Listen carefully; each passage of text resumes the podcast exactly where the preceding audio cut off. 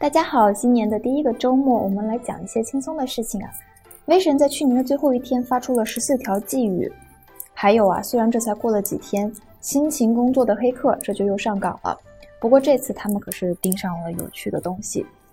我们先来看看威神说了什么，但是请注意啊，依依不会给大家直接纯粹的翻译，而是加入了我们情报局的部分理解。如果有不同意见的朋友呢，也欢迎来跟我们一起讨论哦。第一条，现在很多加密货币的社区都非常关心加密货币领域中的非发币的技术部分。换句话说啊，他认为说人们不单单应该只看到币的价值，以为币就可以等同整个加密货币领域，而是应该察觉到与发币无关的技术价值部分。威神很赞同这一点，他认为说啊，就加密货币领域而言呢，币所受到的关注远远高于技术，其实技术的价值是被严重低估的。第二个呢，是一个叫 Slate Star Codex 的一个外国网站，它是一个很受欢迎的外国网站。它在上面呀，按照时间也记载了一些非常重大的事件。而威神说，比特币文化还活跃在它的编栏里面，确实是非常有好处的。第三点呢，威神说出了他对比特币社区的期待，在严厉的监管之下，他真的很希望活跃的是比特币的社区。而不要让其他的加密货币社区抢了风头。其实很多人说啊，威神是在鼓励他们，但是我却感到了威神深深的失望啊。第四条呢是闪电网络的事情。威神说啊，闪电网络去年确实是干得漂亮，因为他们没有依赖 ICO 集资就取得了这样的水平，实在是让人非常的感动啊。那第五条呢是关于法定货币的。威神认为说啊，法定货币过去十几年表现的还行，挺稳定的，也难怪大家都这么信任它。但是金融政策真的是太复杂了。说到底呢，威神还是寄希望于数字货币能够改善复杂的金融市场吧。第六条是关于世界政府的。自从一九四五年起到现在，政府部门都成功的运转着这个相对和平稳定的世界，尽管这个世界是有一点的燥。不过，超过十亿的人终于不用再忍受贫穷了，大约是一个夸赞的言语吧。而说到川普政府，我们也说到第七条，他说川普啊正在搞一个看似有理有据、被大家所需要的刑事司法改革法案。这个看似确实是非常的值得深究哦。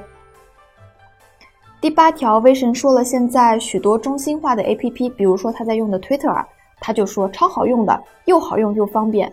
其实我们也不是很理解威神这样讲是要表达什么，但是 DAPP 出来，不知道是否能与 APP 花开两朵，各表一枝呢？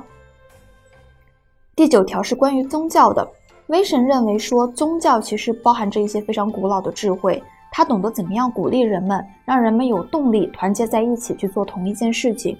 但是对于现在许多过于努力工作的人来说啊，他们这方面的意识其实是有所欠缺的。在评论里也有人问威神说，是否是在暗指 BCH 分叉的事情，也就是说他们只顾着进步而不顾团结，不考虑整体。威神也没有任何的回应。第十条是威神关于安全性的问题，他说他的一个朋友提供了一个非常棒的服务，他们能够监管加密领域中某些非常糟糕的过激行为。他认为一个好的加密货币社区应该欢迎监测服务，而不是遮掩。这一条究竟是在说谁？我们也不是很清楚。我们来看下一条，第十一条是关于主流媒体。威神说，感谢一些主流媒体把世界的眼光引向了加密货币领域，他们有非常多值得表扬和批评的地方。第十二条一实在是不想多说话，只想回去看书，因为威神说 POW 的共识机制真的很好，它简单的能够被中学生理解。哎。可能是我吃了没有文化的亏吧。第十三条呢，威神是这样说的：CoinDesk 的员工非常的正直，在五月份他曾经公开抵制过他们，但是这些员工却没有给他任何的报复行为。第十四条，威神说的是大学的事情。他说啊，我的确是在大学辍学了，但是我在滑铁卢的第一年学到了很多，我也参与了非常多的大学学术研究项目，在与朋友的合作中也是受益匪浅。以上呢就是威神对去年一年的总结。